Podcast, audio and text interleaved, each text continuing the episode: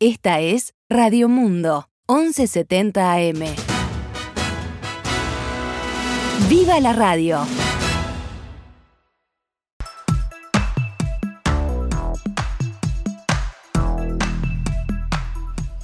Doce horas 8 minutos, damos comienzo a una nueva edición de Noticias al Mediodía en este martes, que es 12 de octubre del año 2021, cuando actualizamos la información para todos ustedes.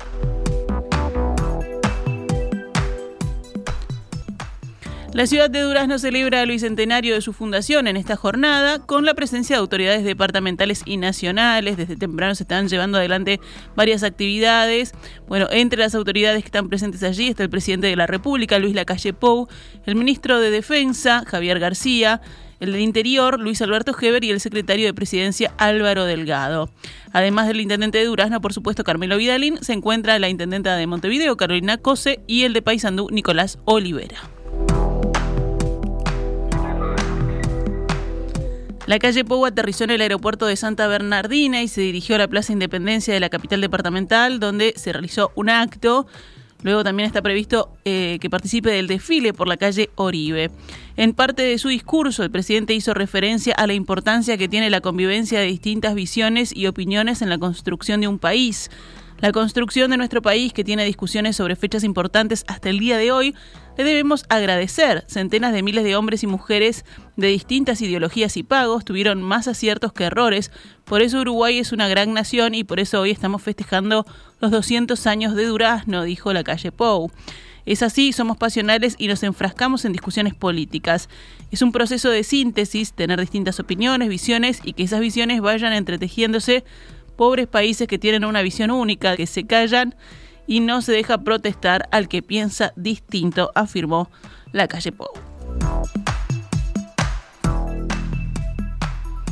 Seguimos adelante con más información. El Ministerio de Salud Pública confirmó que inició una investigación por el show realizado el pasado fin de semana en Punta del Este, en el que estuvo presente la cantante argentina María Becerra, el dúo de Mau y Ricky Montaner, Coti, Sorokín, PK77 y entre otros artistas. Los organizadores del evento, denominado América Rockstars, deberán presentarse esta tarde ante el área de fiscalización del Ministerio. Esta mañana, en diálogo con En Perspectiva, el director general de la Salud, el doctor Miguel Asqueta, señaló que se evaluará principalmente si se cumplió con el límite establecido de público y con la debida distancia social. Asqueta aclaró que si bien ya no es necesario mantener los 2 metros de distancia que se establecían antes, es importante usar el sentido común y no aglomerarse. En nuestros protocolos no se detalla que para espectáculos musicales de este tipo deba o no haber asientos numerados o demás. Lo fue en un inicio de la pandemia y luego esto se dejó de lado, lo de sentarse en forma numerada, chequear en qué asiento estaba cada persona. Hoy no se realiza ni para los lugares cerrados ni para los lugares abiertos. Se dejó de exigir eso en base a que con las pautas vacunales y con los públicos, con un 75% de vacunación, como tiene hoy el Uruguay, más el ingreso exclusivamente vacunado, se consideró que no era necesario. Pero sigue la recomendación que aún al aire libre no se realicen aglomeraciones de personas y no se realicen justamente actividades donde la gran cantidad de las personas puedan interaccionar entre sí, que de esa forma, aún vacunados, igual podría existir algún riesgo para alguno de los asistentes. Entre otros puntos que pretende evaluar la cartera se encuentra el asunto de la vacunación, puesto que desde la organización se informó que el evento sería solo para espectadores que cuenten con el esquema de vacunación completo más 15 días de las últimas dosis. El director general de Salud aclaró que gracias a la vacunación es posible realizar este tipo de eventos, pero enfatizó que eso no exime de tener algunos cuidados.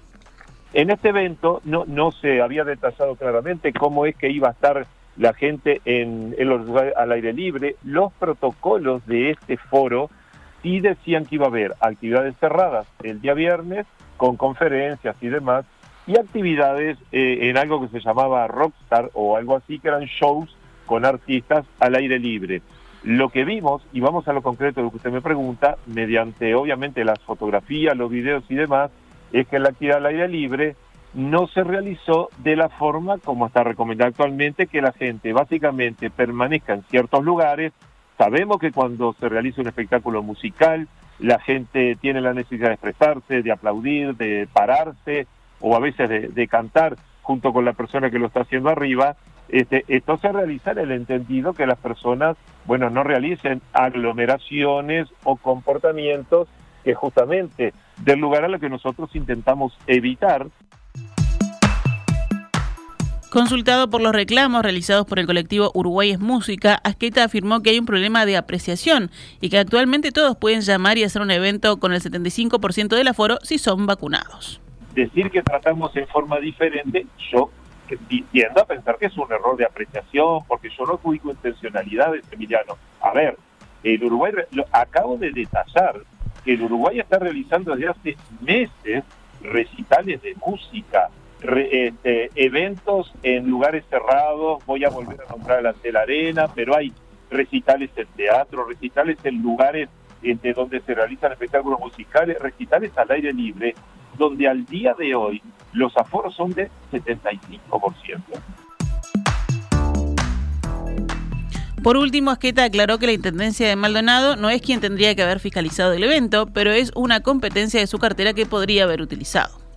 Las potestades son una cosa, y que efectivamente a cada actividad concurra fiscalizador y la realicen es otra. Lo insisto en ese sentido. ¿Por qué, Emiliano?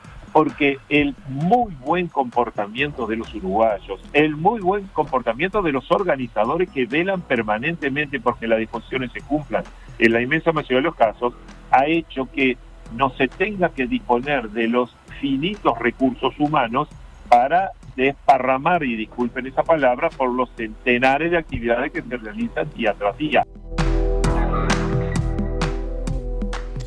El Ministerio de Trabajo, el Sindicato Portuario, el Supra y la empresa Catugnasi alcanzaron un preacuerdo para la redacción de un nuevo convenio colectivo laboral que deberá ser ratificado hoy en una asamblea gremial.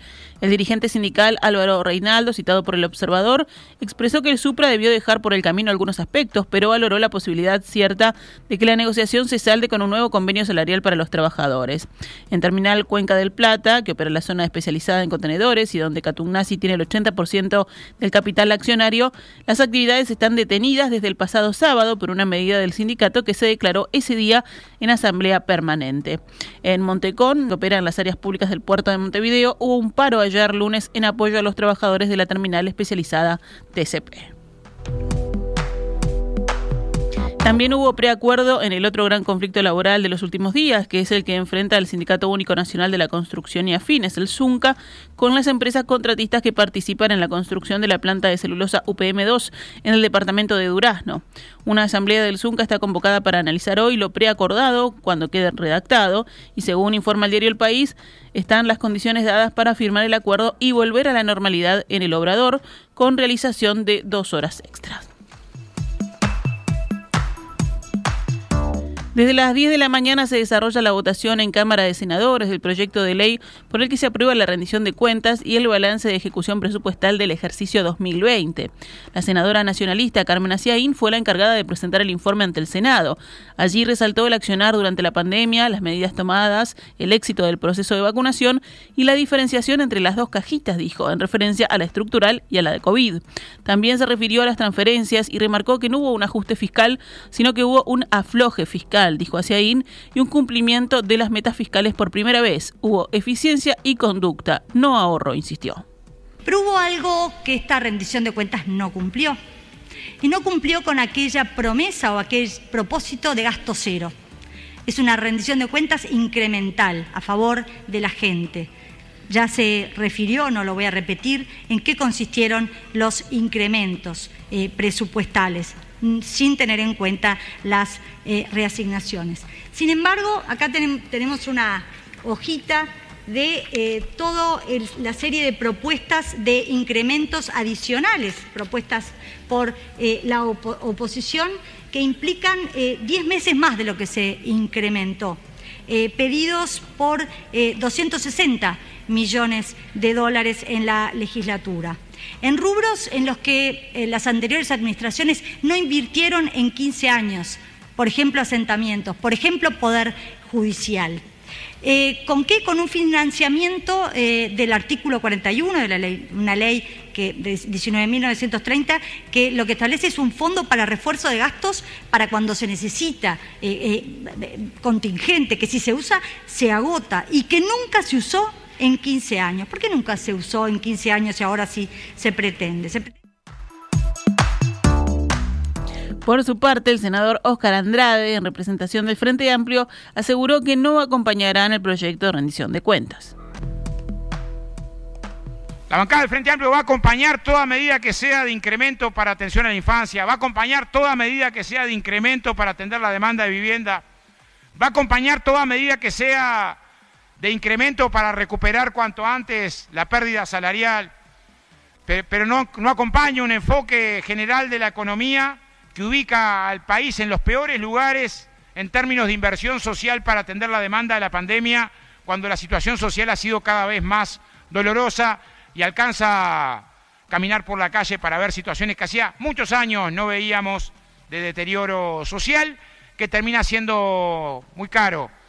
El incremento de la pobreza, y en particular de la pobreza infantil, lo terminamos pagando después con creces. Por estas razones es que como bancada del Frente Amplio no vamos a acompañar el proyecto de rendición de cuentas.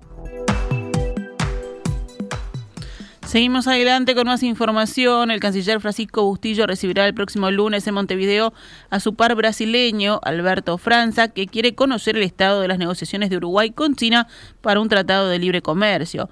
El visitante también llega para saber cuál es la postura de nuestro país ante el acuerdo al que arribaron Argentina y Brasil el viernes pasado para rebajar 10% el arancel externo común del Mercosur. El presidente Luis Lacalle Pou dijo el domingo pasado que su postura es que, al mismo tiempo que la baja del arancel, debería presentarse también la flexibilización del bloque. Tenemos claro que es de la mano, las dos cosas al mismo tiempo, afirmó.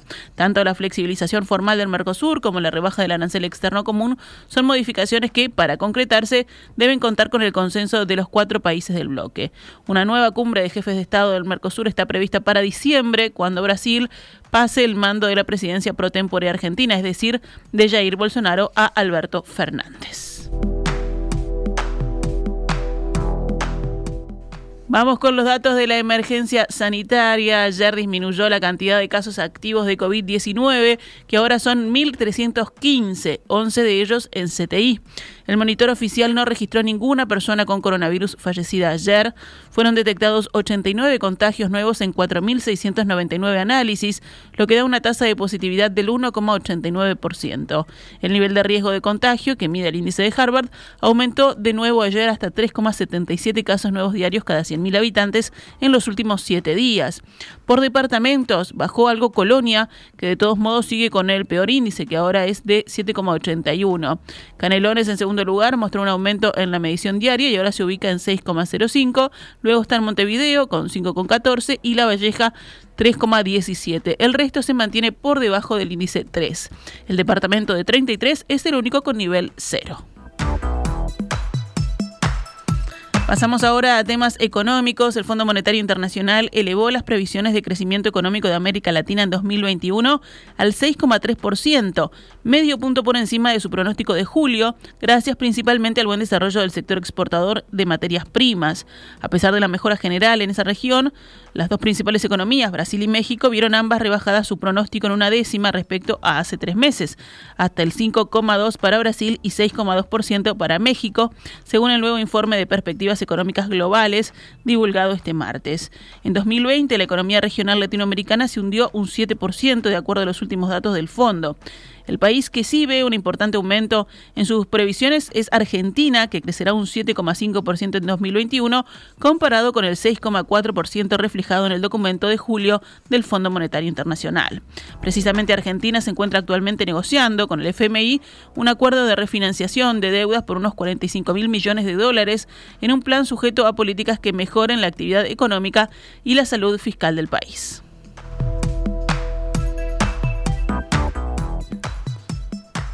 Volvemos al panorama nacional. El comando del Frente Amplio, creado el viernes pasado para la campaña del posible referéndum contra 135 artículos de la Ley de Urgente Consideración, mantendrá hoy su primera reunión en la que planificará actos en distintos puntos del país.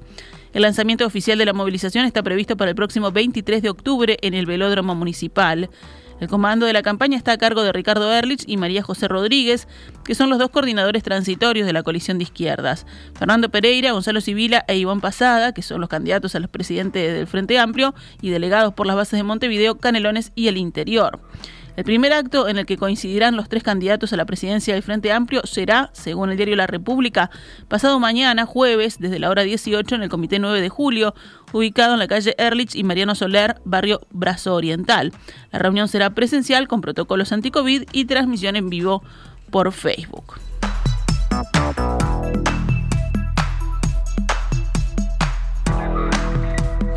El Poder Ejecutivo resolvió extender hasta el 31 de octubre la exoneración de aportes jubilatorios patronales a la Seguridad Social para las empresas vinculadas a actividades especialmente afectadas por el impacto económico de la situación de la emergencia sanitaria. Esta prórroga abarca los periodos que van entre el 1 de julio y el 31 de octubre y fue aprobada a través de la Ley 19.989. El Banco de Previsión Social efectuó una lista de los tipos de empresas que pueden someterse a este beneficio. Organización y realización de fiestas y eventos, con o sin locales, también organización y realización de congresos o ferias nacionales e internacionales, agencias de viaje, transporte terrestre de grupos turísticos y excursiones, remises, taxímetros, choferes de aplicaciones y arrendamientos de vehículos sin chofer, también salas de cine, distribución cinematográfica y teatros, alojamiento y alimentación, artistas y actividades conexas no publicitarias, alquiler, servicio y soporte de equipos de filmación y prestación de servicios audiovisuales para eventos no publicitarios en general, y educación deportiva y recreativa, administración de instalaciones deportivas y actividades de clubes deportivos. Las consultas pueden realizarse a través del servicio Consúltenos, seleccionando el tema empresarios y el motivo tributación.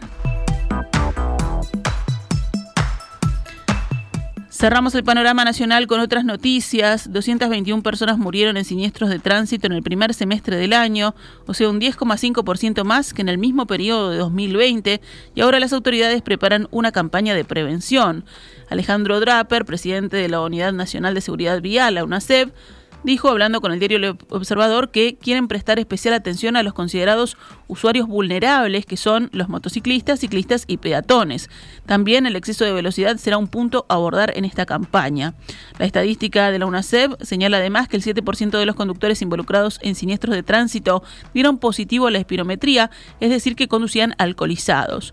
Marcelo Metediera, director de tránsito de la Intendencia de Canelones, dijo ayer que en su departamento es preocupante el consumo de alcohol a la hora de conducir. Se está visualizando con preocupación que están habiendo muchos siniestros de tránsito vinculados a alcoholemias positivas, pero también controles de alcoholemias que se han dado con muchos casos de positivo, cosa que no estaba siendo tan fuerte. Entonces sí, estamos visualizando, insisto, con mucha preocupación que esa situación se está dando. El jerarca aseguró, hablando con Telenoche, estamos visualizando un cambio de conducta de los conductores que está generando preocupación en cuanto al consumo de alcohol y al manejo, dijo Metediera. Actualizamos a cuánto cotiza el dólar a esta hora en pizarra del Banco República, 42,40 pesos para la compra y 44,60 para la venta.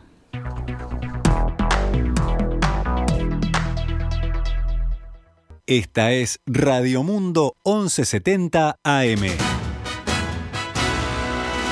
¡Viva la radio!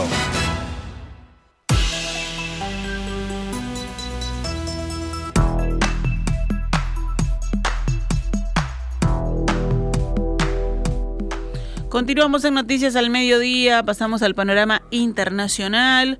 En Qatar, los talibanes se reunieron con una delegación conjunta de Estados Unidos y la Unión Europea esta mañana. En tanto, Bruselas se comprometió a aportar una ayuda humanitaria de 1.000 millones de euros para Afganistán. La presidenta de la Comisión Europea, Ursula von der Leyen, anunció un programa de ayuda de la Unión Europea destinado a evitar un enorme colapso humanitario y socioeconómico en Afganistán durante una cumbre virtual del G20 organizada por Italia. El pueblo afgano no debe pagar el precio de las acciones de los talibanes. Es por eso que el paquete de apoyo afgano es para el pueblo y los vecinos del país que han sido los primeros en brindarles ayuda, precisó von der Leyen en un comunicado. El paquete de 1.000 millones de euros, que son 1.160 millones de dólares, incluye una provisión de 300 millones de euros ya aprobados por la Unión Europea y también ayudas suplementarias especializadas para acciones como vacunación, acogida, protección de la población civil y respeto a los derechos humanos, según explicó la Comisión. En Alemania, el laboratorio Curevac anunció que ponía punto final al desarrollo de su primera vacuna anti-COVID, que generó mucha esperanza en un principio, pero cuyos resultados acabaron siendo decepcionantes y que se concentraba en otro inmunizante más prometedor.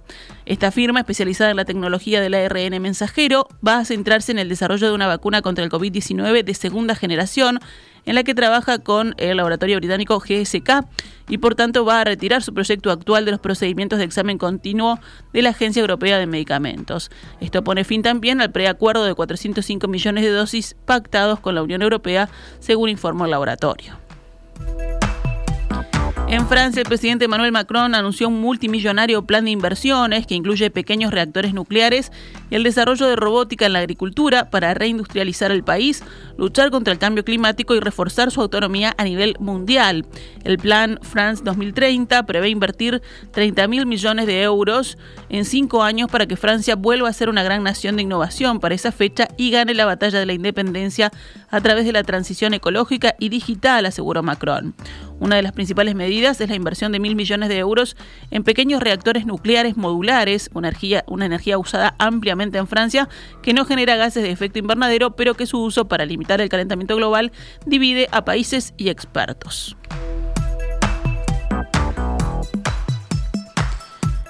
Y en Cuba, las autoridades prohibieron la celebración de una marcha opositora prevista para el 15 de noviembre por considerar que sus promotores tienen la intención de impulsar un cambio de régimen y porque algunos tienen vínculos con Washington, según un comunicado oficial emitido hoy martes.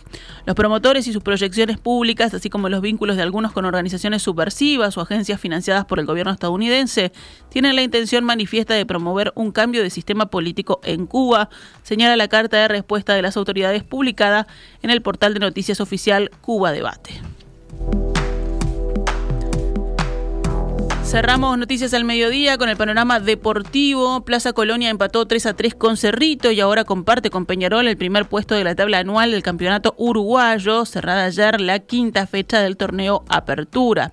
Peñarol y Plaza tienen 41 puntos cada uno en la anual, seguidos por Nacional con 39 puntos y luego Liverpool y City Torque con 36 en los puestos de arriba. En los puestos de descenso, los más complicados actualmente son Villa Española, Rentistas y Boston River. Albion ganó y quedó como único puntero del campeonato uruguayo de la segunda división profesional, aunque mañana puede ser superado por Racing si este gana su partido correspondiente a la 16ª fecha. Los resultados de ayer, como decíamos, Albion venció a Central Español 4-3 y Defensor Sporting empató con Atenas 1-1. Los partidos de hoy, Rampla Juniors Uruguay-Montevideo a las 19 horas en el Charrúa y en el mismo estadio Danubio Juventud a las 21 horas. En básquetbol, Larry Borges se coronó campeón del Metro al derrotar anoche en la final 92-71 a Estocolmo y los dos ascendieron a la Liga Uruguaya.